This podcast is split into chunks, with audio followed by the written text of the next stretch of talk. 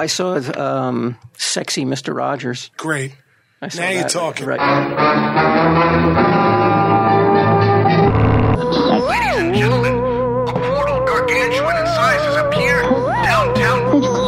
And a gigantic set of figures appear to be emerging from the vortex. It looks as though it's a giant monkey riding an equally giant turtle. Leave my body in the street, or at least put it in a trash can.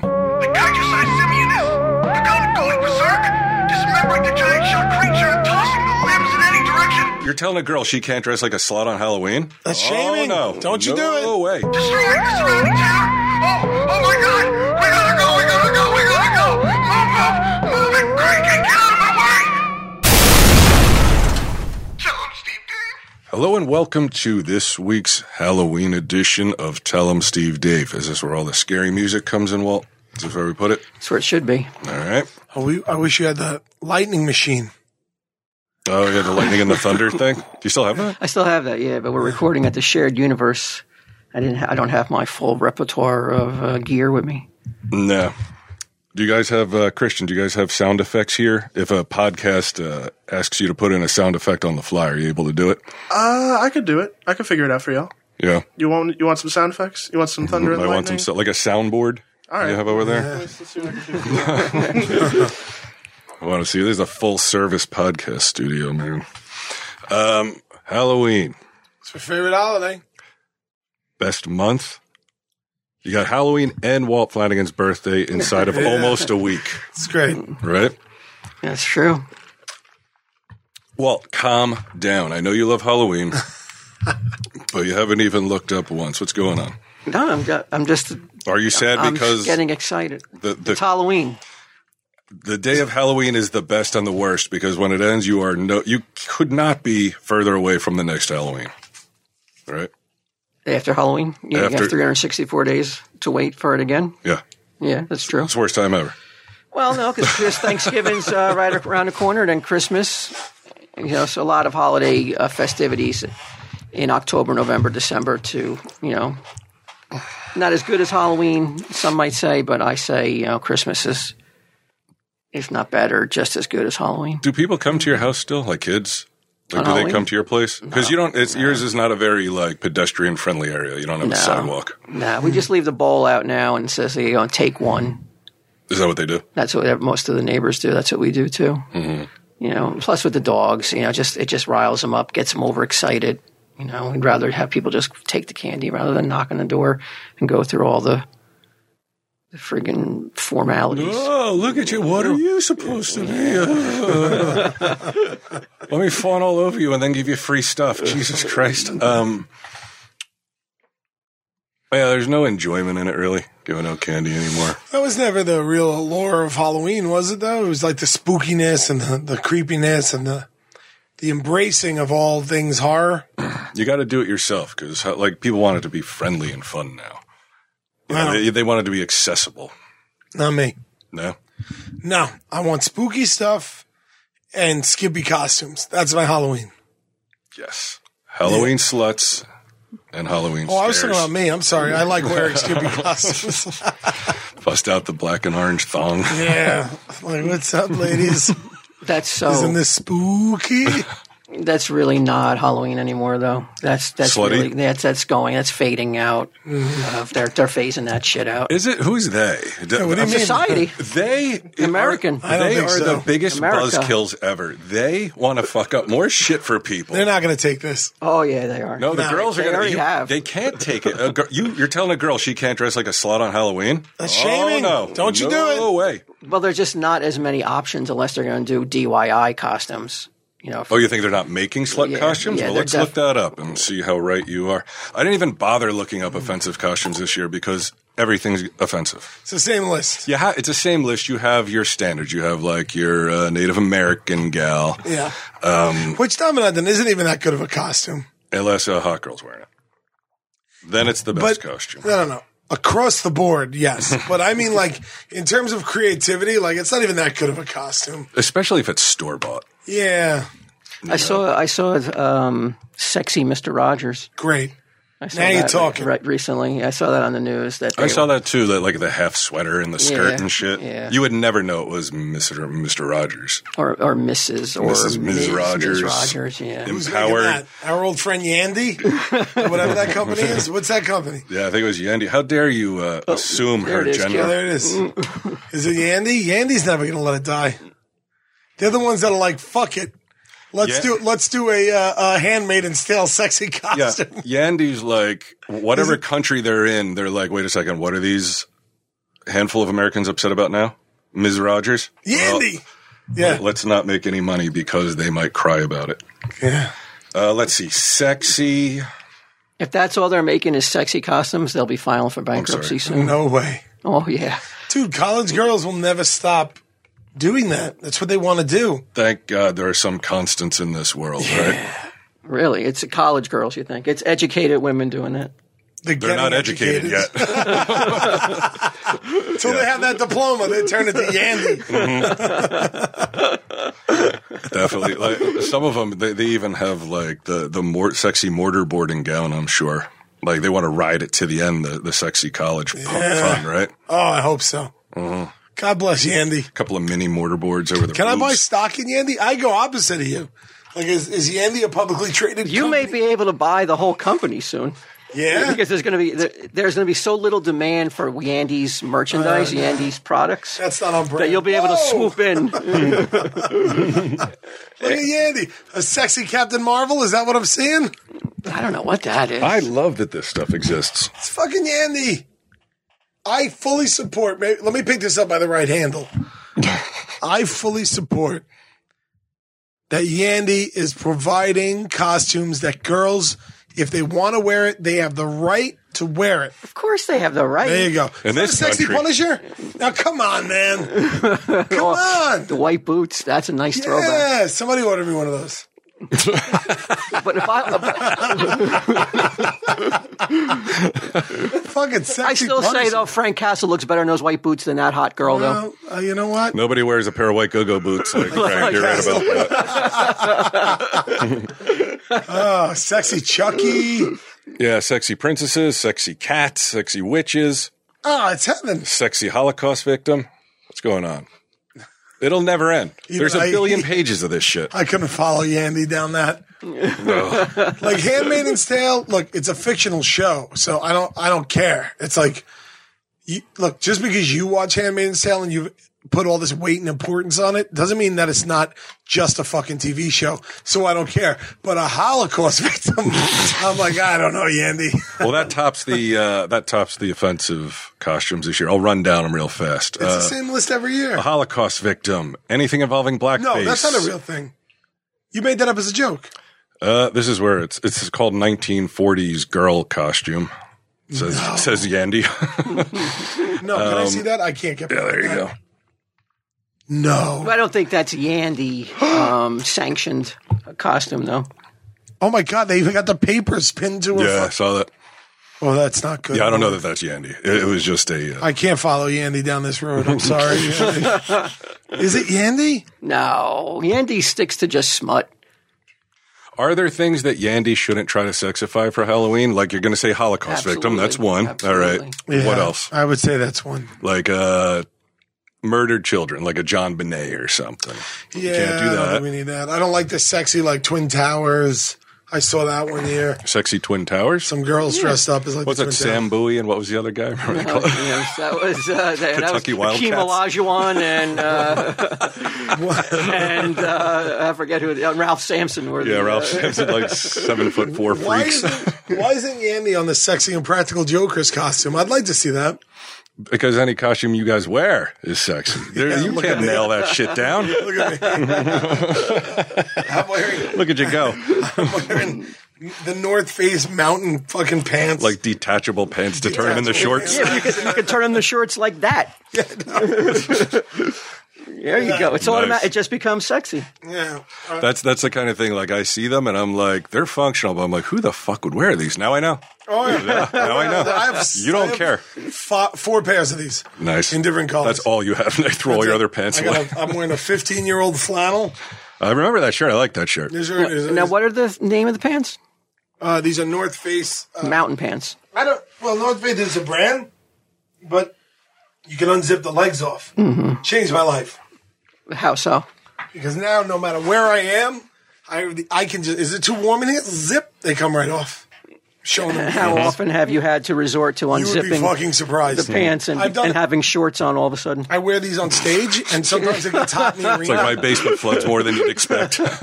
I've been on stage and it's been hot in the arena. I've walked off when I've come out. They've been shorts. Uh, I don't care. I man. imagine you must have your like y- you're are you able to put the pants back together once you unzip them? Like or you have your people assistant that. do that. He's from Impractical Jokers. You fucking kidding me? Actually, once once I Re pants Or you just throw them out. I just throw them out. throw, throw the pant legs into the crowd.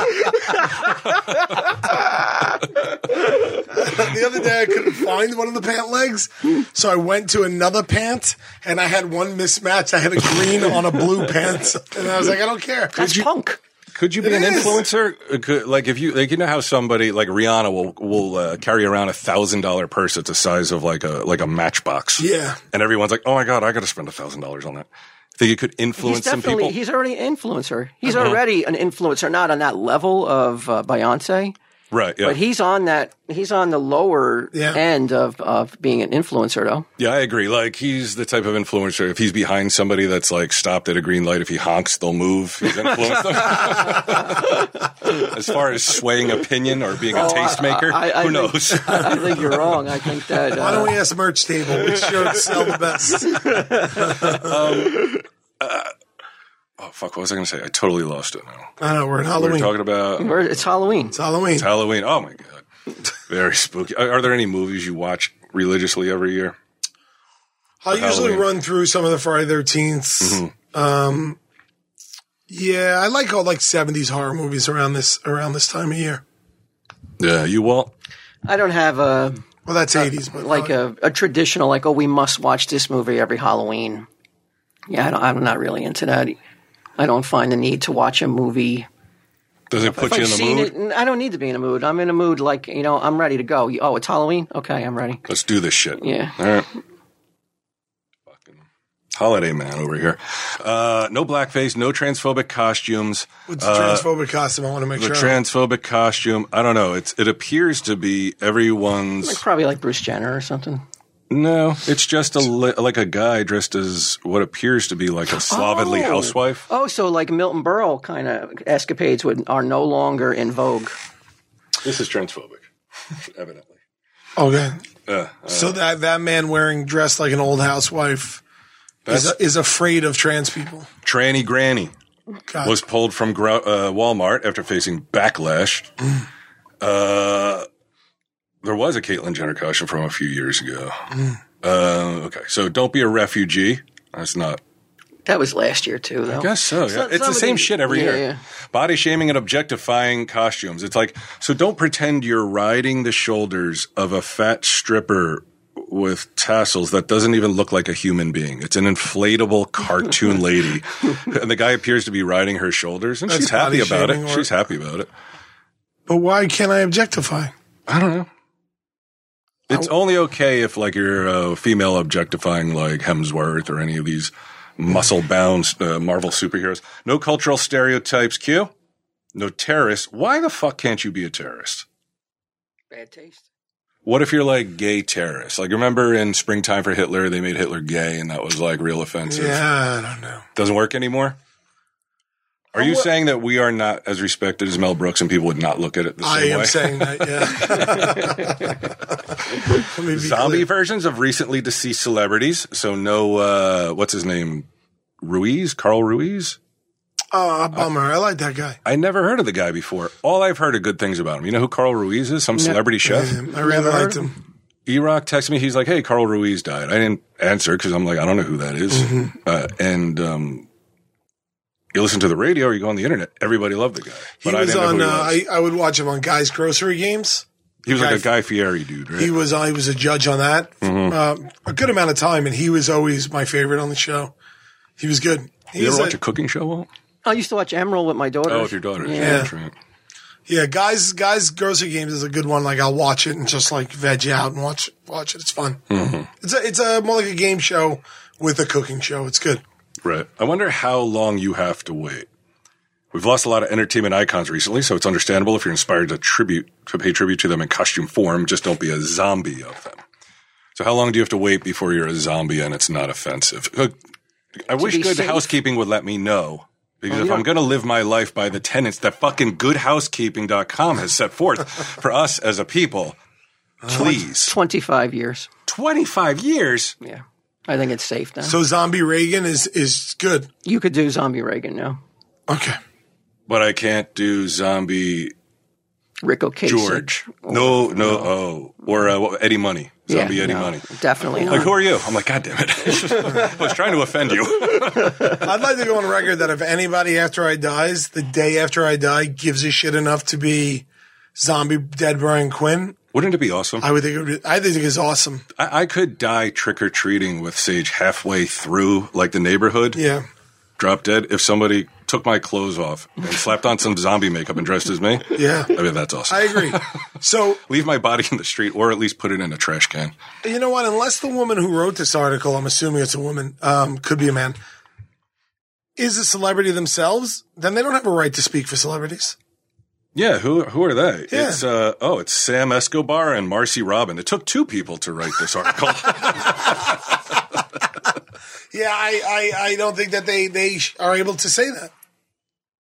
All right. Well, you're going on record then. You're saying, "Hey, I'm a celebrity. You're a legit celebrity. Well, Nobody can take that away." We could say, you're sea, saying we'll say sea level, but yeah, yeah, still. you got it. Yeah.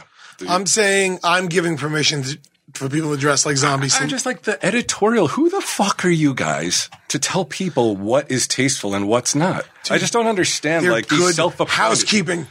But you do it. But you do it on. floor. But you do. You you give your opinion. No. Why can't they give theirs? This is definitive. They're saying don't do it. Wow, come on. They're saying you don't know it's do not it. definitive. It's only their mind it definitive to people who are reading the magazine. You think some people listen? Oh, Like yeah. like they have Yeah. a kid that's like, "Hey, I want to go dressed It's up a as someone with bulimia." It's a respected magazine. It has a it has a history though. That magazine does probably more respected than my opinion. Right? probably. Well, I mean, but they're looking. Oh, it's good housekeeping. It's been around hundred years, but it's like these other these fucking people writing it. You don't know who's writing it. You just have to be like good housekeeping. Trust them with the editorial with this shit. So uh, it's good enough for me. Do you, all right, like, do you think who's like, um, like Buffalo Bill, right? From, From Howdy Doody. You- no, Silence of the Lambs. Oh, okay. More people would recognize me as Zombie Eddie Money. No, but like, like a, a really horrific, um, serial killer in movies, Okay. not cartoonish. Like, um, is that Hannibal okay? Lecter. Like Hannibal Lecter. I guess nobody would care if you dress like Han- Hannibal Lecter. Of course not. So many people have done it. But or, or or are you saying like, or you dress even if you dress as John Wayne Gacy? I don't think people care, right? Uh, it could, it depends on what party you're going to. It's a gay and lesbian alliance party. I'm going to. Does that, does that change things? It really depends on the crowd. Know your crowd.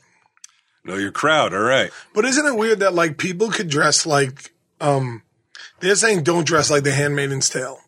They're saying don't do it. Remember that was last year's big list. Right. I guarantee that's on the list here today. Um, but you can dress like Darth Vader. Like Darth Vader blew up planets, like genocide left and right, and he's a fictional person. So should we not dress like Darth Vader? Yeah, but it's not based on reality. Though. It's not It was based on real Handmaid's Tale. events. What's Handmaid's Handmaid? What is Handmaiden's Tale based on? That's the? United States gets taken over by a rogue faction. oh, it's like Hunger Games. Well, no, they just subjugate women and make them wear these outfits. It, it, it was uh, based on a book by Margaret Okay, yeah, then Atwood. it, then it is kind of like you know it is a slippery slope. Then But it's not. Why it is is it? It- because it, if someone's going to tell you don't dress like Handmaiden, but okay, Star Wars, Darth Vader's okay. I agree with you. Yeah, that is it. That you really can't. If, you- Right. if one is not good, then the other one can't be. Right. That's how I feel. Like if yeah. that's we're talking fictional fucking characters here. Like, come on, man. Yes, that's what a ghost sounds like. And that's because it's Halloween. And remember when you were planning your costume as a kid and it was super duper fun? And now that you're an adult, all they have are slutty costumes or stuff you don't want to wear. Guess what? MeUndies isn't going to do that to you. They're going to bring back that childlike joy of picking out the perfect costume with all sorts of spooky prints and Halloween costume onesies. Uh, I was sporting some Halloween uh, underpants the other day, some uh, Halloween MeUndies, and uh, well, I didn't get a lot of compliments because it was in the middle of a mall during the day. In fact, people seemed pretty upset. But I bet you if they took the time to just check out the prints, they would have loved them because it was a very cool spider web kind of thing going on. Uh, they're spooky, soft, like designed to be the best thing you've ever put on your body. Soft. Okay, this is where we get into all this other nonsense, metaphorical. Oh, come on. They're soft, really soft. MeUndies has the most unique prints out there, but the Halloween prints are on another spooky level. This year, they're coming out with a variety of festive prints to really put the boo in booty. Yes, I just said that for money. Didn't think MeUndies would up your Halloween costume game. Well, think again. Their unique prints are designed to be mixed and matched and turned into the most guaranteed first prize at the costume contest costume. I don't know what any of that means. If you don't feel like leaving your house, that's cool too. Just wear the Halloween costume onesie to pass out candy and you're good to go. Don't cut out the crotch like I did. Then that offer does not stand. MeUndies has a great offer for my listeners. First time purchasers, you get 15% off and free shipping. This is a no brainer. Oh, like Halloween. Is that, is that what that's supposed to mean? Especially because they have a 100% satisfaction guarantee. So to get 15% off your first pair, free shipping, which we know everyone loves, and a 100% satisfaction guarantee, go to MeUndies.com slash TESD. That's MeUndies.com slash TESD. Woo! All right, onwards and Walt, you set something up. This is a, a special guest. We don't have many guests on Halloween. I think this could be the biggest get in TSD history as far as celebs go. Sorry, Joey Fatone. Uh, I didn't mean it. well. I didn't mean it that way. I mean, in your house. you know what I mean? It's just this is pretty big. I This mean, is pretty big. This is pretty Personally, this is big. This is gigantic, and especially on Halloween, landing this dude on Halloween. You know how busy he must be on Halloween? It's crazy that he's found time in his schedule to come and visit us on Halloween and grace us with his presence. I and, can and wait on hold as we wax romantic about him over here.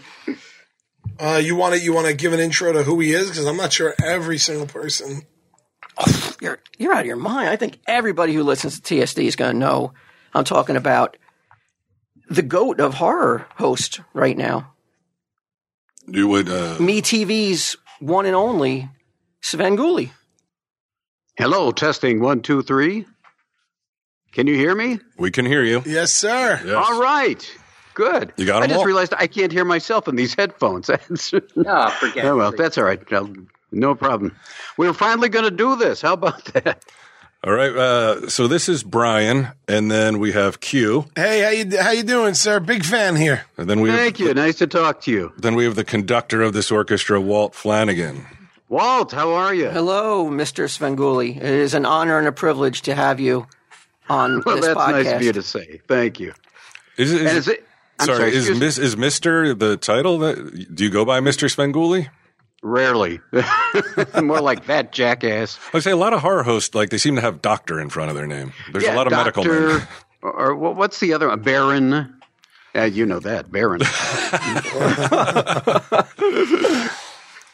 So what do you got this year, Walt? You want to uh, you want to dive in there? I just want. I thought we would just spend the episode just talking to the one and only Svengoolie and getting his opinions on some topics, some Halloween centric themes, Yeah. and, and just like really just like we're hoping that maybe there's something that you've never revealed anywhere else. Maybe you could reveal it here on this episode if it's possible, even if it's made up. It's okay. I'm a communist. oh, okay. That's that's good. And I'm I'm assuming this is going to go up right around Halloween then. Yes. Yes, sir. Yes. Okay. so Today I- is Halloween. Well, today is Halloween. what a surprise. Theater of the mind. Very good. Uh, so, so you have questions. Um, I had a whole bunch. Well, how about we let Sven Svengoolie give us just a little bit of his own background, so we don't ask all these very basic questions. Yeah, what like what's the origin? What's Svengoolie's origin? Can you tell us, or is that a secret? No, actually, uh, it began actually in about 1970 when there was a guy named Jerry G. Bishop who was the uh, staff announcer. That was back when TV stations actually had staff announcers live on duty. And Jerry was the guy who was on duty on Friday nights when they started running horror movies. And he he was a radio guy, so he started doing shtick with the uh, the announcements going back into the movie, and eventually built it into this character that he called Svengoolie. And it quickly went from just being voiceover stuff to uh, there were slides of him. That's how amazing TV was back then. slides of him doing things that made no sense. You know, holding a pretending he was playing a uh, tennis racket like a guitar, things like that. And uh, then it finally became a video show, uh, you know, with the video clips. And I was just a fan of his and started sending him, you know, just some jokes and material. And he liked what he got from me. He found out I was a broadcast student, and uh, he invited me to come down to the studio when they were taping a show and uh, he started to ask me to write specific things for him like can you do a parody of this local commercial and can you write a song parody about this song and i ended up writing, writing and working with him and doing some voices and things like that he uh, when when his show ended he took me along to radio in chicago and i was like a sidekick and about you know 70% of the people he interviewed were me along the way, uh, one of his friends who was in broadcasting said to him, "Do you want to just do Svengoolie again as a summertime thing? You know, just like a, a summer fill-in, uh, just as a lark." And Jerry was like, "Well, you know, I don't really want to get dressed up and all that stuff again." And he was the one that said to me, "You could do it. You could be son of Svengoolie, and I'll produce the show." And we had some uh, false starts on it. Nothing really happened with it. Time passes. Jerry moves to San Diego, and when he was about to leave, he said, "Well, what are you going to do?" And I'd been working with uh, just freelancing. I'd been working with Dick Orkin. You're familiar with him? He did the Chicken Man series and the Tooth Fairy and a bunch of real funny commercials. Were you talking about And- uh, Chicken Man? Was that Bert Convey or is that Bionic Chicken? No, no, that's a whole different thing. This was a, a radio serial that ran everywhere, as as was the Tooth Fairy, and he he did a lot of radio commercials. If you heard his voice, you'd know it. He has this big stentorian voice and always talked in a sort of august manner.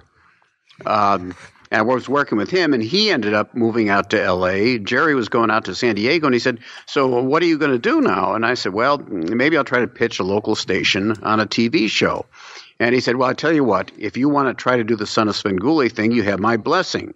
He was very generous. You know, he just pretty much turned the keys to the uh, franchise over to me and said, Go ahead and try it. And after shopping it around and again, some missteps or whatever, I finally ended up on the local station WFLD. And I was son of Svengoolie and uh, doing the same sort of thing with movies. How old were you when you got interested in the the horror host stuff? Like, did you watch a, a horror host as a kid? Yeah, the funny thing is, when I was really young, that was when the first uh, shock theater uh, package of movies hit TV. And although I didn't get to stay up late when I was home, when we'd go to visit relatives and we'd be up later, I'd see a guy who was on here in Chicago. His name was Terry Bennett, and he played this sort of beatnik sort of uh, horror host named Marvin. And I remember just vaguely seeing him a couple times. But then there really weren't any hosts until uh, Jerry was on in 1970, starting in 1970. But I, I was interested in the horror movies themselves. It was funny because when I was a little kid, I was afraid of everything. You name it. I, I truly believed that skeletons would come and attack me in the dark. so, and it still happens. I just want you to know that. Um, but uh, yeah, I, I really just again the whole thing was using the horror host thing as as a uh, stepping off point to do comedy stuff. Walt, did you when you were young? Did you, did you watch any local shows that had horror hosts? I don't remember any around here. No, I mean there was um, that Munsters episode with um, Zombo. Right? Yes, Louis Nye. yeah, so that was my first exposure to a horror host, and I, and then as I was reading like monster magazines, like Famous Monsters, and uh, some other magazines, I saw that there was this um, history of horror host in American television in the in the 50s and 60s But unfortunately, you know, on the East Coast uh, in Jersey, New York area, I I never was exposed to a horror host like that. Not even So you, like you never Elvira. saw John Zacherley? Zacherley, yeah, but never on TV though. I, I was aware of him. Always much in later. magazines, right? Yeah, in Yeah. magazines. Elvira, yes, of course. Elvira in the '80s became huge, and but I don't remember. Act, but I would have been an adult when she became huge, Yeah. like with her mm-hmm. with her name, like you know, being the, you know, the, you know, big horror host of the '80s. Now, how old were you when you when you took over for Svengoolie? I was, I believe, about let's see, I'm I'm counting backwards, about 27 actually. I was 27 years old, and I had been working with him since I was, you know, in my early 20s. And in fact, I was, when I was 19 years old was when I first started, you know, sending him stuff. And uh, you know, again, we worked in TV and radio together, and then yeah, I was 27 years old when I finally uh, had my own coffin. Well, I, I always had because when I was growing up, I'm a little bit younger than these two guys, and uh, Elvira was the one that I always saw. That I, you know, plus she was a sexy woman, and she always had like the risque little jokes going in and out. And then I saw Gremlins 2, um, and one of the main characters. I don't know if you remember, was a horror host that was trapped in the building with all the gremlins, and he was dressed like Dracula the whole time. Yeah, wasn't it? wasn't he almost l- trying to look more like uh, Grandpa Munster? bit? exactly. Yeah, he looked like Grandpa Al, and he was bemoaning that that it was an art that was kind of dying, that people weren't interested in anymore. Um, and man, oh man, is that not true? Uh, and that movie, Well, it- I think, came out in 1990. Sure. Yeah. The thing is, it always seemed to work in cycles. Uh, you know, in the 50s, they came and went, and then 60s again, and then early 70s, and then once again, uh, you know, late 70s when Elvira started and when I started. So, but it seems like I'm very fortunate that I've kept going and uh, have defeated the cycle. Do would you consider your biggest rival Elvira? You know, not really. I don't. I don't think I consider her a rival. I've actually, you know, met her and talked to her, and she's been very complimentary to me uh, when she's been on interviews and stuff. People have asked about it. It it's a whole different thing now because she's uh, her stuff is online now, I believe. Right. And she uh, has you know, that our- big, big, two big Go on. advantages over it seems like you know that I, I don't like that. Like she gets that attention for two big reasons over the male. You know, I over the male told people, they said, they said, "Oh, you- you're like Elvira," and I said, "Yes, but with different topography." I, I gotta, I, I, I'm just curious because I, I have a Svengoolie shirt, one of the glow in the dark ones of your of your uh-huh. face, and when I wear it, pe- I, it never fails to get people being like, "Oh my God, Svengoolie, that's that's amazing." What what do you think? Like, do you? I, I I know why I think it, but I'm curious to hear why you think Svengoolie has just lasted this long, and why you seem to be more popular than ever at this moment. Well, uh, part of it obviously is the fact that we went from just local Chicago area and Midwest to all over the country with MeTV. Yeah. And, you know, before my bosses yell, you didn't mention when it's on. It's Saturday nights at uh, 8 o'clock uh, New York time and uh, 7 o'clock Central. But I, I think part of it is just uh, hopefully that, that people enjoy the material that's going with it. I know one of the big reasons is is the movies, especially you know the the Universal stuff, and then there's the people who would rather see the just uh, you know total schlock type stuff too. I often have people say you don't show enough of that kind of stuff. But uh, I think uh, people there's an appreciation for this, and also the whole nostalgia angle. Just that people grew up. Almost, so many people I talked to did have a local host that they really liked, and I, I always worry because I always equate it with Doctor Who. That they always say the first Doctor you saw is always your favorite, and I, I think you know with a lot of people it, it was kind of like you know oh you're not as good as you know Doctor uh, Cryptkeep boy there, but uh, fortunately I, I think a lot of people have agreed you know with with the fact that you know, well, you're okay, and uh, I think that part of it is again you know I'm I'm like hopefully entertaining them and adding something to the program besides just the movies. Uh, Walt just brought it up with Elvira being your rival. Are is there like sort of a um, I don't want to see like a a jealousy that runs throughout the community of horror hosts, but are like Well, if like a young brash uh, horror host comes in, do you dismiss him or do you take him seriously? Like a young It- baron, maybe.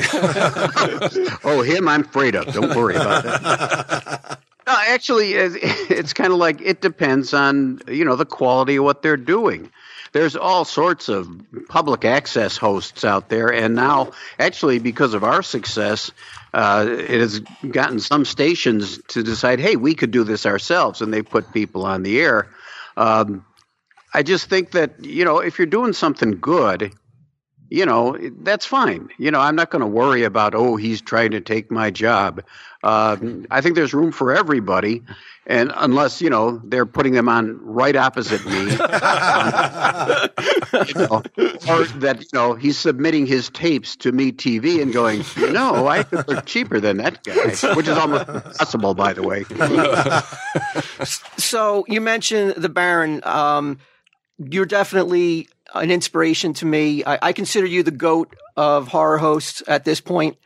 And I was going to ask you, what advice would you give to young aspiring horror hosts who might be listening? Are there any do's or don'ts? yeah, don't wear a turtleneck. I did that for a while and under hot studio lights. That's Walt's I signature look. Like, I, I keep thinking, okay, why did I do that? You know, you're under hot lights, you're already wearing all this makeup and hair and everything, and oh yeah, a turtleneck. That's a great idea. Don't wear a turtleneck. Uh, quite honestly, it's like do your own thing. You know, you can be inspired by what other people do, but don't try to just do exactly what what somebody else is doing. You know, uh, give it your own slant and. Uh, you don't have to necessarily do the conventional. You you come up with something else. You know, it doesn't have to be, you know, a vampire coming out of a coffin mm. or you a, a, a wolf man. Uh, it, it just, you know, it- the best thing to do is use your own originality. And the, another thing is make it something that's kind of an amplification of your own personality. Oh, Because that's that way I it's more natural. That may be impossible for Walt, the Wise dynamo words. that he is. So, um, now that's uh, uh, now in the creation of the show. Like, do you have to pitch ideas to somebody to get approved, or are they just like, "Do your thing, man"? Like, go go to it. Well, I'm, I'm actually in a real good position here because our uh, our boss Neal Sabin, who created MeTV, actually has pretty much done that. He said, you know, go ahead and do it. He trusts me to not do things that are not going to go well with our our, audience. And uh, I pretty much I write the scripts and we go and shoot them. Nobody has to approve them. Great. Uh, that's that that is a gift, isn't it? Like that's that's amazing. Which It is. It it would take so much longer if we did have to do that, you know. And and we're already under the gun a lot of times to get shows done pretty quickly. And and I think also you've clearly earned uh, the right to go forth as you wish because it's just a joy to watch. Like the show is never anything besides completely fun. Well, that that's very nice of you to say, and that's that's what we're aiming to do. You know, it obviously is not masterpiece theater. you know what though? I never ever in my life have watched or will watch Masterpiece Theater.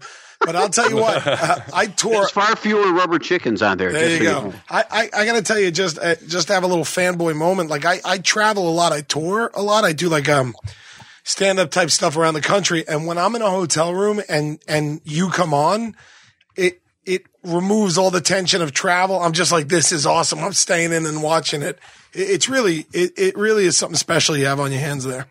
Well, that, that's very cool, and and that's what I'd like it to be. I, I hear from people that they watch the show as a family, and I don't know how many shows there are now that you know families get together to watch, and and that's a nice compliment to me. and just the fact it's just that again, that and it- Impractical Jokers. Those are the only two shows I've I've heard that families watch Why, especially practical jokers, no doubt about that. But it, it's nice because it is. It's it's kind of like a break. People have written to me and they said, with everything that's going on in the world right now, it's nice to have this. That's just you know goofy fun, and uh, it's it it is. It kind of relaxes people and, and lets them laugh, and uh, I think that's cool. So you don't get political on your show? We try to avoid it. I always remember Johnny Carson saying, "Why would you want to alienate half your audience?" Yep. and and also probably because if I started doing that, the bosses would want to look at all my scripts. I don't want to go in that direction. Now, some other people who have uh, cultivated a character, like let's say Alice Cooper, he has gone on record and said that sometimes Alice takes over, and he and and um, the real Alice Cooper gets lost, and the character Alice Cooper takes over, and you know, kind of becomes this creature or this character that can't be fed. Do you ever find yourself like ho- trying to hold off, you know, Svengoolie from, you know, your your normal human self? There are moments, yeah, especially I think when when you're dealing with certain people, you know, most of the fans are great, but sometimes there's always a few who just are a little hard to take. And uh, sometimes I don't even know if they know that they're being that way. I hadn't And noticed. times like there's times when you know Ben wants to just you know start letting loose with the you know sort of Don Rickles attitude. Do they, do- uh, on, on Halloween, do they come to your house and tear up your lawn? Do they do stuff like that to you on Halloween? Actually, I make sure that I usually I'm nowhere near the front door. I avoid that. We used to have one neighbor that their kids used to always come and try to pull things. They throw eggs at the house. we had like huge uh, like Christmas light bulbs on on the bushes one year. There must have been 50 of them. They actually took the time to unscrew and take every one of them. and you know, that, I finally caught them one day and went and brought them over to their mom. And uh, she was not very pleased by this. And I think after that, things kind of stopped. Okay, good, good. Are you? Uh, I'm not going to say who's against it. One of us is. Uh, are you as staunchly against sexy Halloween as one of our members? Some somebody here is not crazy about the sexification. I like to I like to keep Halloween wholesome, Svengoolie. uh, mystery solved as to who it was. The, the other two of us want to see a sexy Svengoolie costume for Halloween. That's what I'm wearing this year.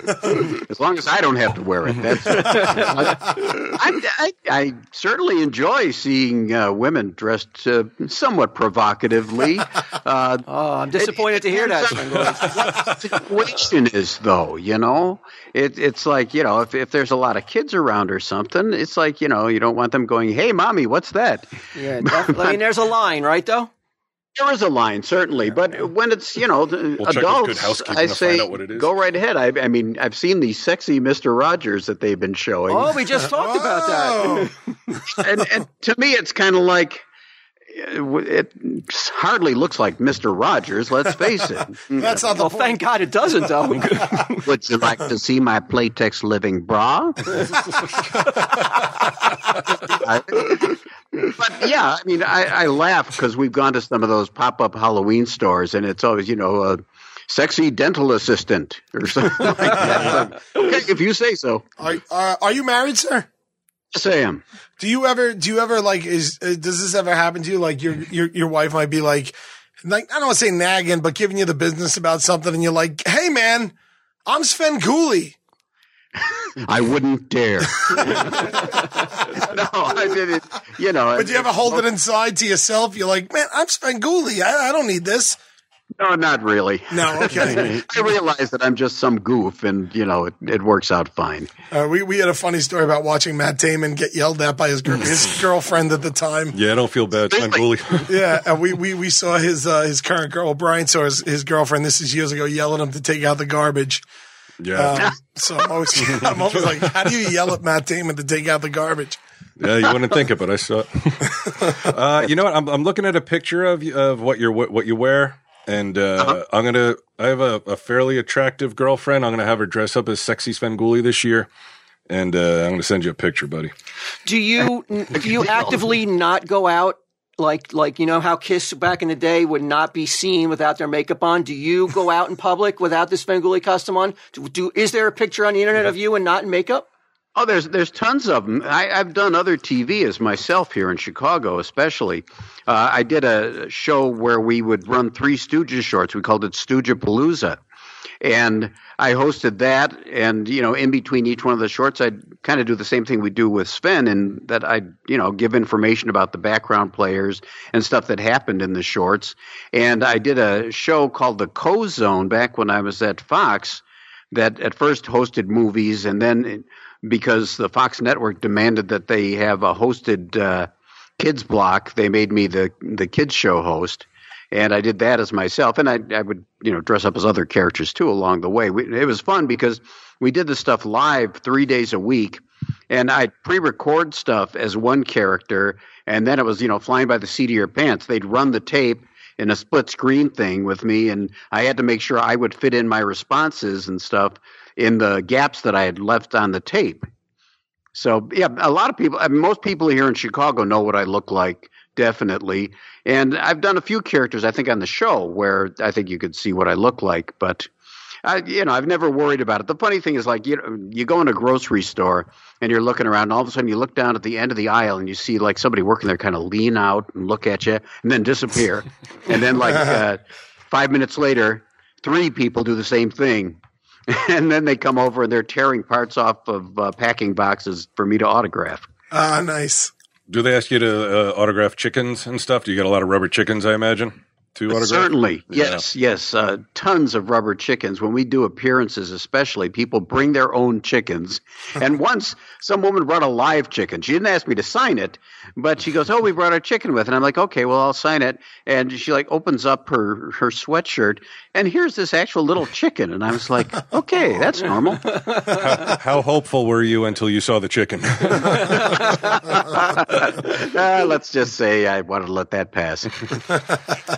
if if the original Svengoolie, you know, not if, but he did pass down the legacy to you. When it's time for you, maybe to hang up your hat and your cape, will you pass on this Svengoolie name to somebody else? And if if yes, do you have somebody in mind? And if not, would you take um, a resume? Well, originally when Jerry and I talked about it, we kind of said that I would probably be the last Svengoolie. But I think that, you know, the folks I work here at, at MeTV, I, I, th- I think they would want to maybe continue it, but maybe with a another host. And I think it, it would be a mistake for them to just put somebody else in the Svengoolie outfit because uh, I think they'd get some bad feedback. I, uh, you guys probably know that here in town we, we had the Bozo show forever on uh, WGN, and the original Bozo was Bob Bell, who was very funny. I used to love to watch him. He was actually one of the inspirations for Krusty the Clown. And uh, he he went on, and then they immediately plugged in somebody else as Bozo, and the reaction from most people was, "Oh man, this isn't Bozo." There was death threats. And they, you know, I, I think it'd be a mistake to put somebody in there and it's like, oh, this is Svengoolie also. Can I send you a tape? You can send me a tape, certainly. All right. I'll pass it on to the people in charge. And There you go. put it in the same Pass it right along. Should have put it in the same place with my request for a raise. So Well, all right. See, Walt's looking to take over your position. No, no, no. How about he's he's actively pre- praying for you to pass on so he can take over? But let me ask you something. Yes. Would would you be open to, um, like a like a, a guest come on for a sh- for like maybe an episode here and there, nephew of Svengoolie, and it was like say your character as a nephew, and you know maybe maybe he's on a TV show too. It, you know he comes on, he acts all impractical, he's got the makeup on, and he just sh- sh- flies up to Chicago for a day to shoot with you. Now, do you think that they'd be interested in that, something like that? it, it may be, but uh, I think something like that would not be my call. We'd have to. Have, You're gonna pass that along? I'm, I'm kicking that can down the road as far as I can. wait, wait a second. So you think what what network? You're on MeTV. Yes. Yes. So Q, you think that MeTV, if Svengoolie was like, hey, you know Brian Quinn from Practical Jokers, we want to do a little son of Sven or a nephew of Svengoolie thing. Is it cool if he does it? I feel like Svengoolie is going to get. Uh, he's going to get some mad respect there. For Yeah, I think what we heard was not the idea that the network doesn't want to do it. Svengoolie doesn't want to do it. That's I think Actually, we. you know, I, I would not mind at all having somebody come in and do that. I don't know for the whole show. You oh, know, drop in for a while. I, I don't think that'd be be something that would be completely out of line. do, do you get a lot of this? These sort of novices saying like, "Hey, can I come on the show and dress up?" These guys who want to be in TV, but Oh, you know. constantly, and you know all the various public access hosts around here. You know, like, and also rock bands for some reason. Dude, I think we should be on your program. okay, What, well, an- any notable bands? no, not a single notable. If it was a notable band, it'd be different. Uh, we're friends with Jim Peterick from the Ides of March. And we keep talking about uh, having him come on with his band, but uh, they we've never been able to get the timing right. And I, I'm sure that you know sometime we're going to have them on. But also, you know, uh, I- you've probably seen we've had Freddie Boom Boom Cannon on, and he he called me out of nowhere. He sent no, he sent an email and said, "I wrote a song for you," and I'm like, "What?" And this is the guy that did Palisades Park and Tallahassee Lassie, and he had this song. He he sent it to us, and uh, we ended up making a music video with him. He's he's a great, sweet old guy. He's very he- funny. He, has great stories about everybody that he's hung with, like Elvis and Frank Sinatra and all these guys. He worked with uh he worked with Chuck Barris, right? Didn't Chuck Barris right? yeah, it was uh, Palisades Yeah, Park. Palisades Park was his big song. Yeah, exactly. Right. So he's one of my per- he, Chuck Barris is one of my I don't know what this says about me, but he's one of my heroes in life. Oh yeah, he uh, the Gong Show was always great, and all the Oh, other yeah. shows that he he was behind. That's that's pretty impressive. Oh yeah, and his book is one of my favorite books. It's top three favorite books ever that I've ever read. Uh, Confessions of a Dangerous Mind. He Chuck Barris is an unappreciated genius in my opinion, but I hate to ask this because it shows how ignorant I am, but is he still alive? no, he died last year, unfortunately. Oh, okay. Yeah, but he he was he died in his eighties, but he was with it to the end, man. He was like he was right there out there. He was introducing bands at concerts. He was pitching shows and stuff like that, and unfortunately, he passed away. Well, that's I think he had a pretty full life. Oh yeah, yeah, Certainly had a lot going on. he sure did. Walter, you like me? Did you just totally check out after Washington didn't follow Freddie Boom Boom? Welcome back kind of reference. There's like 99% of the audience listening to this is going to get none of these references. what the fuck are they talking about? I'm used to that. You know, there's times when I'll throw out a name or something on the show, and I actually will after it just say, just Google it. I know there's, you know, when you get to my age, there's going to be things you're throwing out, and I, I try to appeal to various parts of the audience. You know, there's certain things I throw out that I know only a few people are going to get, so it's sort of like a little Easter egg for them. But yeah, yeah, I, I know. Can I ask you a couple questions, not as a human being, but as Svengoolie? Sure. Okay. like Wait, you're going to be the human being? no, no, like if like the character Svengoolie, not what you like, but what Svengoolie would. What would his answer be to these questions? Sure, I was just being a smart aleck there. I knew what you meant. Oh, okay. Ah, he's already Svengoolie. Uh, most overrated monster. I would have to say the mummy. First of all, you know, Ooh, it's a little. That's a little what? politically Dragon incorrect is- there, why is that? well, I mean, I don't know. He's a Middle Eastern monster. Had nothing to do He's with not that. It's performing fact female circumcision.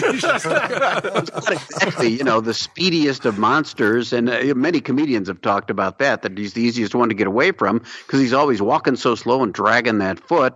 And the fact that uh, think about it, he's been embalmed and he's got all those musty old uh, bandages around him. He's got to smell terrible.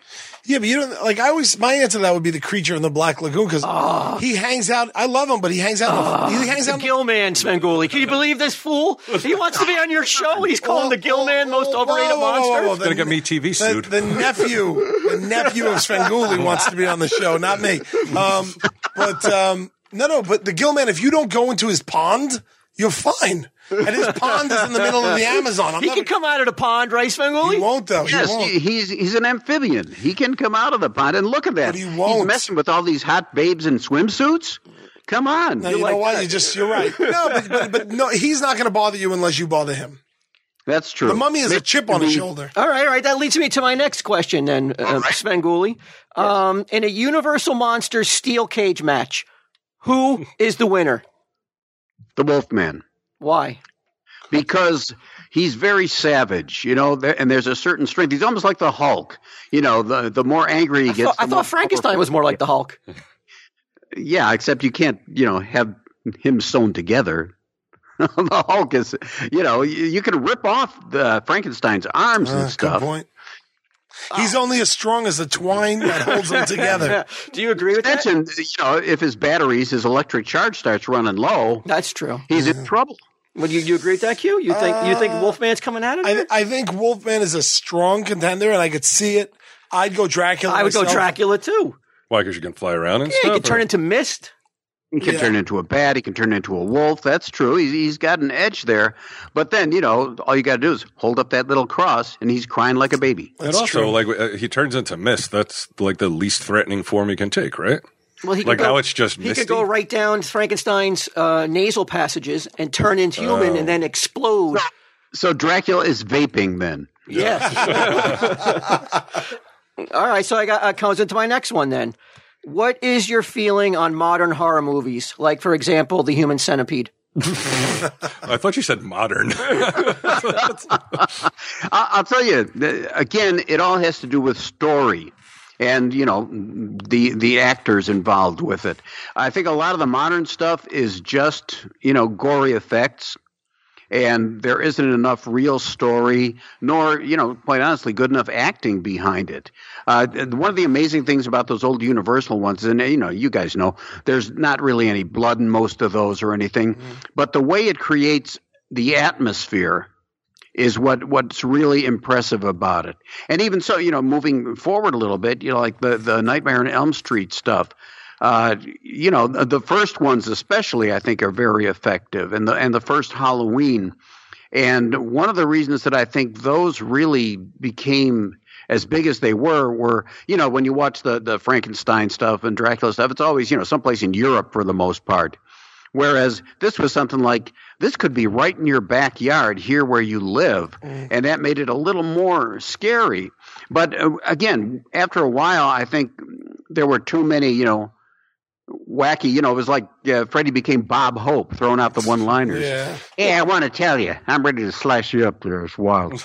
Yeah, but, but, but you can't dig like you know, like the Human Centipede, like sewing faces to orifices. That's just that's just there's a line that like even that's that's too crazy. That should Sure, not. I mean everybody has their own, you know, standards. I think, and to me, that that goes over the line.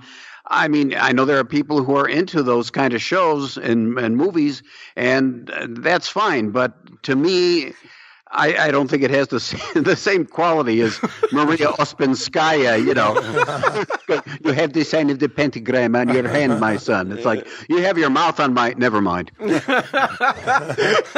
so is that a big no to nephew of Svengoolie's uh, human centipede puppet show he wanted to put on? I think we will we'll, we'll put a pass on that. Well, I'm just saying we sew a bunch of rubber chickens ass to mouth and, and do it that way. It'd be amazing. beak to beak, beak to butt. Oh, good grief.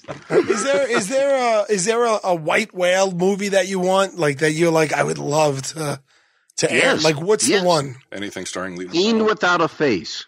Oh my god, with the brains and the tentacles and the spinal. Yes. Oh my Tried god. to get that movie for so long, and we've never really had the chance to get the rights to it. I keep pestering my boss, Neal Sabin, to try to get it for us. Great because movie. I would love to have that. You know, because at first you don't see them, then when they're visible, it's like.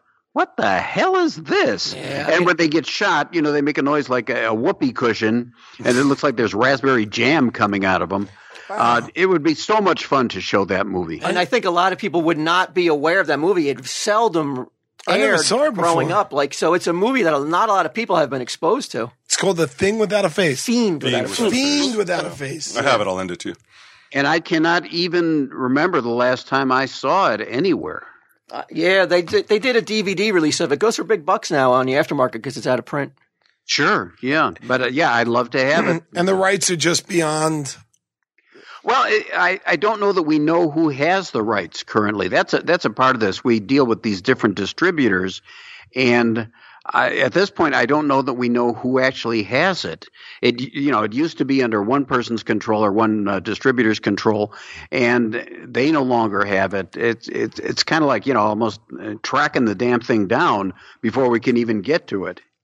Have you ever gotten in trouble for showing a movie that wasn't hundred percent cleared and somebody uh, caught some shit for it? No, actually, no, because uh, that that's one thing that they're very careful of here. They they worry a lot about being sued. I wonder why, but uh, they do. Yeah, we we are very careful and don't show anything. That's where you know I keep kind of. That's another thing for you hosts who want to get into this business.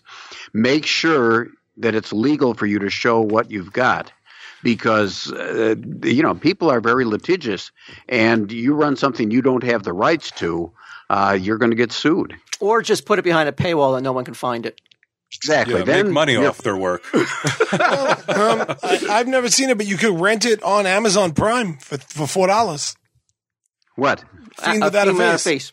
Really? I think he owns a copy. It's No, just no, no. I just other mean for li- for listeners. We're doing this show for other people, guys. Um, if Maybe you're, that would help us to track down who who actually has the ownership of it. Yeah, put your fancy lawyers to work. Whoa, Q. hold on one second. Let me ask you something. If I could, if I could secure the rights for Fiend Without a Face, can that be Can the nephew of Svengoolie present it? with you, not not instead of you, with you?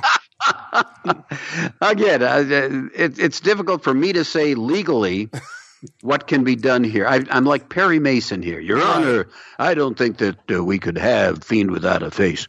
Um, there's there's a lot of stuff involved in it, but you know maybe we could just put it behind a paywall. Okay. Hey, it works for us. The Tell him Steve motto is It's yeah, the, the whole don't ask, don't tell. hey, I got one more question for uh, Svengoolie, the Yes, monster. Um, if one, just one of your body parts was going to be used to create a new Frankenstein's monster, which body part would you want them to use? Is he a player, this Frankenstein? Let's see. Well, there are people who, when they look at uh, Svengoolie, that they don't know me. They go, "Oh, is that Ron Jeremy?" but answer is no. Uh, you know, if, if you're going to use a part of me for the Frankenstein, I'd say, "Wow, you know, uh, it's tough to say." And is this to say that I would no longer be around? Yeah, yeah, you'll you'll Sorry, have to be yeah, you'll have to be uh, deceased to use this part. Yes. I'd, I'd say vocal cords. Oh, that's a good answer. He'd be able to to speak again. I could use those. My voice is pretty shot these days. I could use yours. There you go. Uh, do you have a, a favorite horror host, like non Svengoolie related? I, I really like Elvira and also uh, Joe Bob Briggs, though he is not, you know, in the, uh, you know, vampire coming out of the coffin class. He is a, a horror host, and uh, again, that that's like what I was talking about. Uh, totally different kind of tack on on doing uh, horror hosting. His character is great, and he's a smart guy. The, the two of them, I, I enjoy both of them a great deal.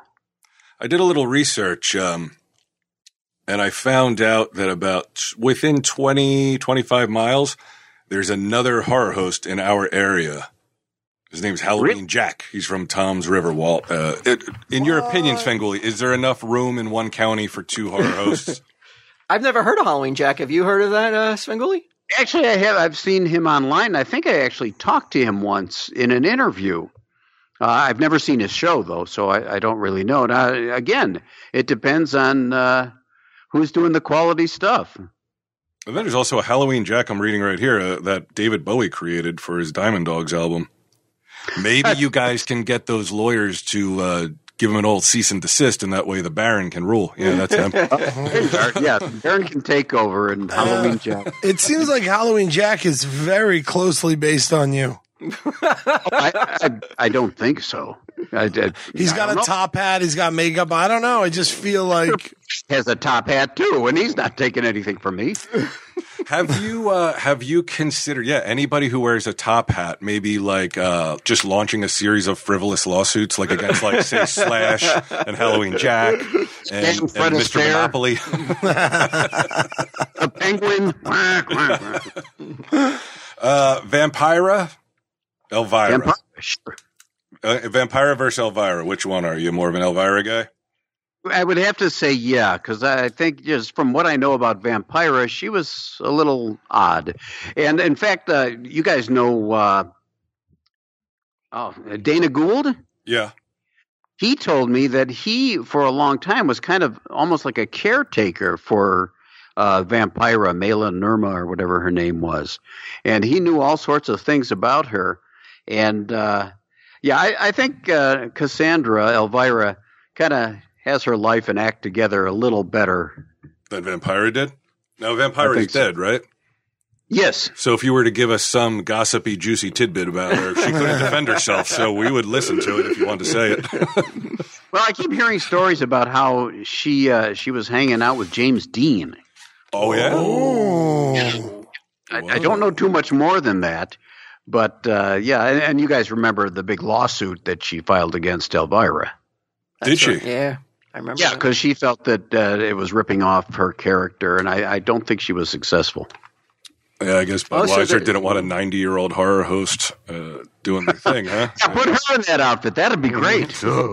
Well, her losing probably means that you know there's a precedent set that you couldn't go after the Baron in any way, shape, or form. You know, because it, it, courts have shown that you it's really hard to win these cease and desist. Definitely. Okay. Yeah. All right. And you know, I don't think anybody would even think of trying to sue the Baron at this point. Yeah, Walt's pretty committed, so he'll he'll lose his house in order to, to best you for whatever reason. What if I started a show on truTV called Nephew of Svengoolie? Would that be an issue? Yeah, I think that might be an issue. I'm sorry. I'm looking at a picture of Vampira in 1947. Uh, Yeah. If you were around in 1947, you, yeah, you'd probably be into her. She's very like Very uh, golden age Hollywoody looking. Not to mention the fact that if if you could see, she had the tiniest waist. Oh yeah. was incredible. If you ever seen Plan Nine, Yeah. uh, you can you can look at it and you go, "How is that even possible?" Yeah, she, she could barely walk, right? it had to be like some sort of like girdle, right?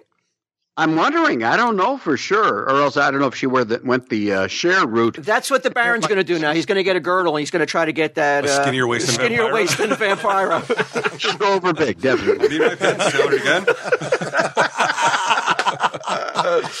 so what does the what does Svengoolie do on a typical Halloween? How do you spend Halloween? Usually, I'm working. I usually have some public appearance somewhere. Uh, you know, we we've done like sports events, like the Chicago Bulls game. Um, we we've done uh, appearances at at uh, nightclubs and bars and things like that. Have you met uh, Michael Jordan? I've never met him. No. Oh, okay. What about uh, Jussie Smollett? Isn't that, that that guy lives in Chicago, right? Yeah, I left him some uh, clothesline. I don't know what he did with it. That sounds dangerous, dangerously political. Yeah, he put it to questionable use. And a, and a red hat, right? a red top hat.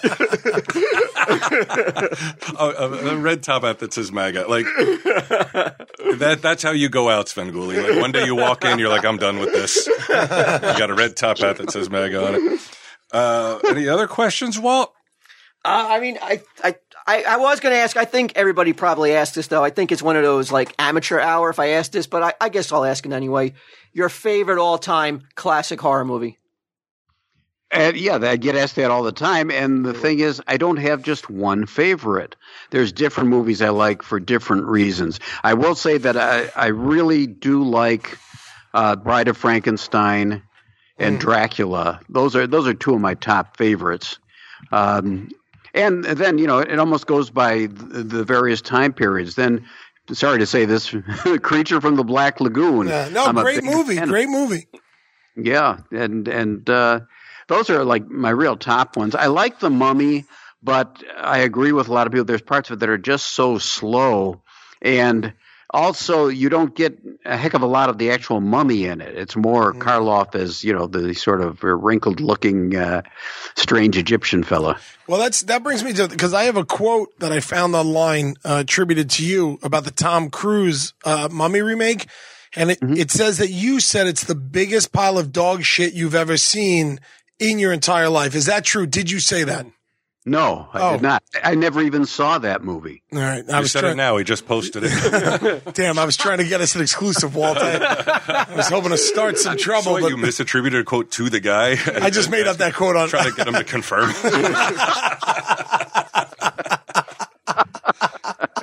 Oh, you guys, come on. I want you to know I pretended to look at my phone as if I was reading that online. I was totally buying it. I was like, wow, Svengoolie. the uh, you know the standards and practices people here that were I ever to actually say that in an interview, I'd be hearing about it and I might be facing you know it's like professional wrestling a suspension. oh no. Oh, really? Okay. Now, are you a backer of this? well, I I know they kind of abandoned it the the remaking of or the reimagining of the Universal monsters. Do you think it it should be done? Do you think a 2019 or 2020 audience you can remake the Universal monsters and have them be popular? I, I'm kind of like on the fence about it. I think yes and no. Uh, you remember Van Helsing? Yes. Yeah. There were things actually that I liked a lot in that, and some things that I was like, "You're kidding, right?" Yeah. Uh, I, I think uh, if it's done correctly, I, I think sure because you know there there's still a market for these characters. Otherwise, we wouldn't be running them, you know, on my show. And I, I think that you're also fighting with people's memories of those movies. And you know, Karloff as Frankenstein and Lon Chaney Jr. as the Wolfman. Uh, and you know Bela as Dracula. I think that uh, you've got to somehow find a way, and I don't know if that's even possible in this day and age. Find a, a sort of the same feel as that, and and I don't know. I don't know if that would actually work or not. If you could, I think it'd work. What, what I like about it when they when they remake like like you said that that that dog shit Tom Cruise movie like when they when they remake that it does reignite interest in the old like people are like oh let me rewatch that and then they order it off Amazon so I do like when they do it just because it reminds people that the old ones or audiences that were too young they I, I feel they go sniff it out which I like about it I do. Yeah, and, and the funny thing is that when we started running the Universal movies on on our show, a lot of those had not been on regular broadcast TV in maybe you know between 15 and 20 years. Mm. So it was another way of you know re-educating people on, on those classics. Is there a non horror movie, any non horror movie that you can see Svengoolie hosting? oh wow. I, I mean a movie that i really love is uh, night of the hunter do you know that one I've heard Oh, of yeah, it. yeah. I've never seen it. One of the strangest movies that that you've ever seen, and it's it's it's got it was the only movie ever directed by Charles Laughton. And it was panned so much after it came out that he never directed another movie. But there are shots in it that are so incredibly beautiful and some incredibly scary moments in it as well. That's one to look for. And actually, on our show, we I have hosted some non horror movies. We did a couple of Marx Brothers movies, hmm Did you ever and go I, lo- the, I love the Marx Brothers. Did you ever go to the Ackermansion when Forrest? No, no, I never did. I was I was not able to ever get there. And you know, by the time that I could have, he was he was already long gone. I have talked to do you know Joe Moe, who No. used to stay with him and help him with his stuff. He's told me a lot of stories about about uh, Forrest and and uh, just how amazing the Ecker Mansion was. Yeah, I lived in L.A. at the time, and and only found out afterwards that if you walked up to his place, he'd be like, "Yeah, come on in and check out all this shit." Isn't that amazing? I mean, it's You know, astounding. that would be so cool. And, you know, uh, you, you think it's probably a good thing that a lot of people didn't know that because think how many people Yeah, would really. be descending. And then he'd be so sick of it that obviously he'd probably pull the plug on it. That's what Kirk Hammett should do, right? He has a great collection. Just Oh, yeah, people, just yeah. let people go in his house, check it out. Sure sounds safe. Now, Svengoolie, you're going to be appearing in DC Comics in October, right?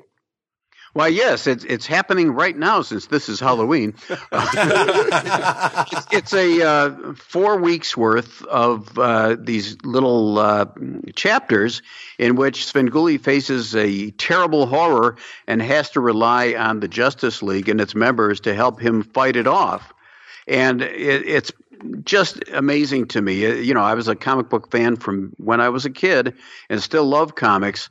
And the fact that I get to be, you know, on the same pages with Green Lantern and Wonder Woman and Superman and the Flash is is just you know something I never would have thought of, and uh, it, it's a lot of fun. We uh, we had the chance to actually I got to, to help write some parts of it, and uh, the artwork by Christopher Jones is just outstanding. I love seeing it, and he, he's caught you know seeing yourself and seeing how well he's captured you is amazing. As I've been telling people, he's even caught my less than perfect posture in some of the, artwork. Are, were Right. you were you a big comic collector growing up, or or Yeah. Oh, yeah, I still have them. I've still got uh, books from the early '60s, and I have the the very first uh, one with with uh, Batgirl. Oh, And the first Poison Ivy. Oh, uh, do you have a favorite create? Any favorite artists or writers in comic book field? Oh, yeah, I always liked uh, Curt Swan, Oh, uh, Gene Colan, Jack Kirby, of course. Yeah. Uh, just great stuff. the legends. Yeah, I was lucky enough to recently get some uh, original Curt Swan artwork, and it's Oh, I, I just love it. I look at it and I'm like, he he just looked amazing the way he drew Superman. Yeah. They, they they did the characters so well, and you know, and even you know, going back the, the Bill Finger stuff, I, Oh, I yeah. love that too. This this is a man who this is a refined taste right here. yeah. oh, I can't. I just can't wait for the nephew to meet to meet you on the show. It's just going to be amazing. It's just going to be so much fun. Oh my god! Wow. So what is what is like how how is like what is the worst show you've ever done? I always find this interesting asking. Like what is two questions I always I always like asking people is one, what is the question you've never been asked that You want asked? that you want asked? And two, what was the worst show that you got done that you were like, oh my God, how did this happen? How did we blow it like this? Because Wow. that, that You happens know, I- to me. I'd have to say one of the ones that I wasn't real fond of is once they had us do "Look Who's Talking." Oh boy. And that that's one that I think I'd pretty Yeah. much like to forget. I think the question I'd like to be asked is, why did you ever do "Look Who's Talking"? great, great. So now, now that you've you've you've conquered TV, now comics. What's next? What, what like what's down the road just a little bit? Wow, you know, I, I really don't know at this point. Uh, you know, I, I I don't know that I'll ever have the chance, like Elvira, to make a Svengoolie movie. Um, Well, not with was- that attitude. Yeah, well, that's it. That's all it is. I mean, in the in the era of like um like crowdsourcing and and uh and uh what's the website we GoFundMe. uh, GoFundMe and stuff like that. you- I I can't imagine if you really wanted to do it that you wouldn't be able to pull it off. Like I, I it almost seems like a no brainer to me. Like Sure, Sven but Sven thing could is, though, easily raise a hundred grand, right? Yeah, f- Easily. without a doubt.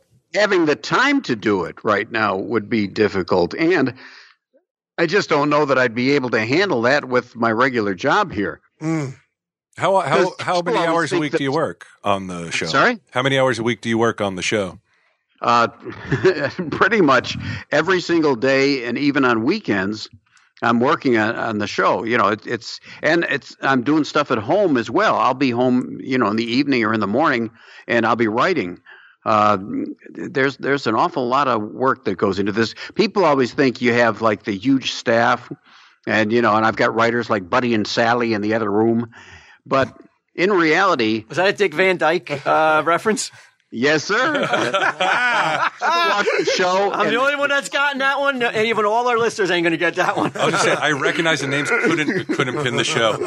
I, I thought he just had a stroke. I was like, what is he talking about? He's like, you know them. if, if you ever watch the show and see, you know, the lid of the coffin, the, the skull face talking, it's based on uh, Morey Amsterdam in the uh, Dick Van Dyke show. He was called Buddy Sorrell, and so the, the face is called Body Sorrell. And he talks with the same kind of voice like he had. Hey, Rob, what are you doing? So go Google that one, kids. Yeah. If, if if anyone who watched in Dick Van Dyke was still alive, they would appreciate that reference. I I think it's still on Sunday nights if you watch MeTV, like at, at 10 o'clock or, or 11 o'clock. So Company man right there. It's a whole, you know, if I don't, I hear plenty about it. believe me. All right, Svengoolie. Well, thank you. Right, Walt. I mean, do you have Yeah. any more questions? No, I mean this has been like I said um, on my Mount Rushmore of people I respect. It's Tom Brady, Tom Brady, Tom Brady, and Svengoolie. That's the four heads on my Mount Rushmore. That, that's really nice of you. I appreciate that. And uh, Would have been nicer if it was three Svengoolies, though. It'd be like the Three Stooges kind of. Uh, it, means a lot to me that, that people appreciate what I do. Uh, that's that's one of the things when I go and do appearances, people will come up to me and they'll say, "Thank you for doing this," and uh, that that means a lot to me. I, I'm just you know really really flattered, and I'm happy. You know, basically, I'm happy to still have a job, certainly. But uh, it's nice to know that people really care about what I'm doing. In the time between when I was son of Svengoolie and uh, came back as Svengoolie, uh, there wasn't a week that went by that somebody didn't recognize me and say, "When are you going to do that again?" I really liked it, and I, I really figured if people cared about it that much, you know, uh, there was no way that I could say, "No, I don't want to do it again." It, means something to people, and and because of that, it means a lot to me. And if I can get in some plugs here, please go to svengoolie.com or metv.com. You have a choice. and uh, make sure you watch me Saturday nights at 8 p.m. Eastern, 7 p.m. Central, and I don't know what time it's on in Transylvania. Walt just passed me a note to cut out your plugs. I don't know what it means. Uh, no, Not my hair plugs, possibly. Uh, well, look, I'm really looking forward to working with you. Um, I will. I'll have my uh, my agents reach out to the producers, and then I imagine uh, we'll be working together very soon. I hope. I'm sure. And I'll be doing a show called Practical Berwyns. Should be everything. Thank you so much. It really was an honor to talk to you. Really, happy Halloween, Svengoolie. Thank you. Great to talk to you guys, and uh, I've been fans of you guys as well. So th- this is this has been a lot of fun for me. wow. Thank you. Thanks, man. Have a good Halloween, Svengoolie. We'll talk to you soon. Okay, I'm going to go out and soap up my own window so nobody else will. Figs ad. Alicia, I think there's something we all can agree upon. Nurses, doctors, dentists, and people who work in medicine and healthcare are pretty awesome. And all of us can think of a time when a medical professional helped us or a family member. These amazing people dedicate their lives to caring for and serving others. Shouldn't these amazing people wear scrubs that make them feel good? What these amazing people do every day is more than a job, and what they wear is more than uniform. Shouldn't they wear scrubs that help them feel good and perform at their best? Yes, they should, because Figs is an amazing company that is making scrubs stylish and functional for the people who deserve it most. For years, nurses, doctors, and dentists and other awesome medical professionals were forced to wear scratchy, ill-fitting scrubs. Not only were they ugly and uncomfortable, but they weren't designed with the innovative technical properties to protect and hold life-saving tools. Figs creates the highest quality medical apparel so that medical professionals look their best, feel their best, and perform at their best every day.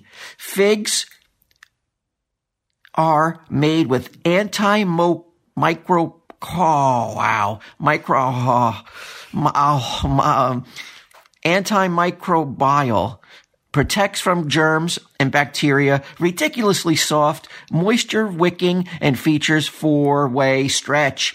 Figs are made with yoga waistbands and come in a variety of styles from classic straight legs to joggers and even skinny styles. Figs give back so you can too. Every time you shop at Figs, they give scrubs to healthcare providers in need around the world through their Threads for Threads initiative. Today, Figs has donated hundreds of thousands of sets in over 35 countries. Speaking of giving, Figs makes great gifts for the lifesavers in your life. Figs gift cards are now available. So next time your doctor, nurse, or dentist, or dermatologist, or pediatrician saves the day, tell them thank you by sending them figs. So whether you are one of the awesome humans that work in the healthcare or someone that wants to just say thanks to those deserving folks, Figs is going to make that easy by providing you with 15% off your first purchase by using my code TESD. Get ready to love your scrubs. Head to wearfigs.com. That's W E A R F I G S dot com and enter my code T E S D at checkout. Thank you. Thank you, everyone. All right, back to the show.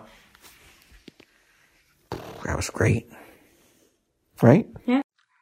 What a what a really nice guy. What a great guy. Um, Yeah.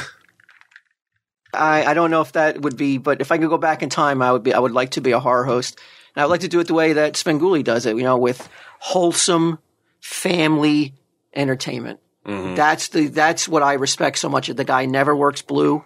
It's completely safe and just you know kid friendly, and I, I have so It much still works. Yeah, Still really works. Do you think he mints new viewers frequently? Like I can imagine, like say you had younger kids, and you're like, I'm going to watch this. Like maybe your kids would watch it with you. yeah. I, I think that like he's But kids finding it on their own and being like, "Wow, this is awesome." Probably It's Not it's that tough. many. I mean, there's so much content out there. I, I mean, Yeah. I mean, it's tar- hard to find an audience, but obviously he has because I mean, he's fucking bigger now than he's ever been. if there was uh, a situation in which they're like, "Hey, we love the Baron," networks like we love the Baron, we love Svengoolie. Yeah, Sorry, there's not room for two of them, so we're going to let Svengoolie go. We just want to tell you ahead of I time. think he had a good run. He did have a good He had a great run. He had a great run. I mean, hey, it happened to the first Svengoolie, so he knows the shit go- He just happens. said he's grateful to have a job. he just said said it. it. moments ago. He's still riding the high. It's like tear down, Nice guys. tear down that Mount Rushmore. I, Yeah. Now Walt's next to Tom Brady and Svengoolie's. There's a gravel pit. you don't think that we could do that? We, you don't think we can, we can do that? Do what? Like a Baron hosted. I mean, I, I- I've done, I've dabbled in it. I've kind of played with, experimented with it a little on the Patreon, but it's, it's, it takes a lot of work. It's, it takes more than just, you know, Popping on one the mask and hat. one man pulling all that off. Like Svengoolie says, it, it's, it's, it's a lot of work. I would need, um, I would need a staff. Yeah. Yeah, I would need a staff. Need more than just Chuck in just a said- green blanket. He just said he doesn't have a staff, though. Well, I mean, he has MeTV behind him too. You know, Mm-hmm. He- so he he's got something. He's got more than what we have to pull it off. And you know, Who owns MeTV? he told us. Did he? I don't Yeah. remember it. Yeah, I'm not, I couldn't remember what network he said uh, owned it. Um, you need a staff, huh? I need a staff. Well, you do. You need a because you got to get the movies. Yeah. You can't just like make all that shit up as you go. So you're going to need sets and fucking Yeah. writers and all It's t- kinds. I would, of I would love to do it, but you know, but that right there, that man is an inspiration, though. So, like, like Q says, I, I if I put my mind to it, I bet you I could do it. You can do it. We got to do it for the right reasons too. Like, um, uh, he loves it. Like he, that guy was for free writing jokes and sending them to some dude. Like, Right. t- in today's world, if someone wrote jokes and sent them to us, they're like, "Hey, you should say these jokes on the show." I'd be like, "What?" Well, that's well, we I actually did take somebody under my wing, like Tom Milazowski Oh, from the. All New Sunday Jeff That's show. true. Yeah, I mean, this guy became a a regular uh, A appearing contributor person writer. on, on the yeah. So it happens. I mean, I don't think Tom is ever going to become Good.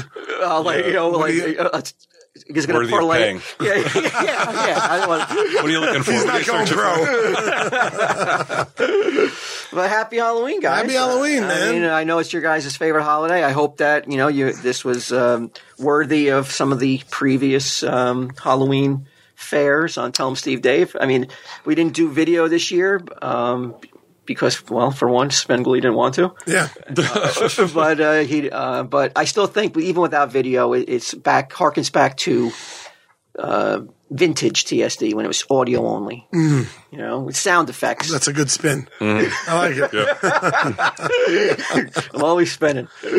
Uh, Q, you ready to hit that party? I have, um, I have a costume. It's a sexy migrant who did not make it across the border and Yeah. uh, is dehydrated. And Yeah, let me just put on this mask to completely cover my face and identity, and uh, let's go hit the party, bud. come on, man, you get your costume from Yandy? What's up? What's up with you?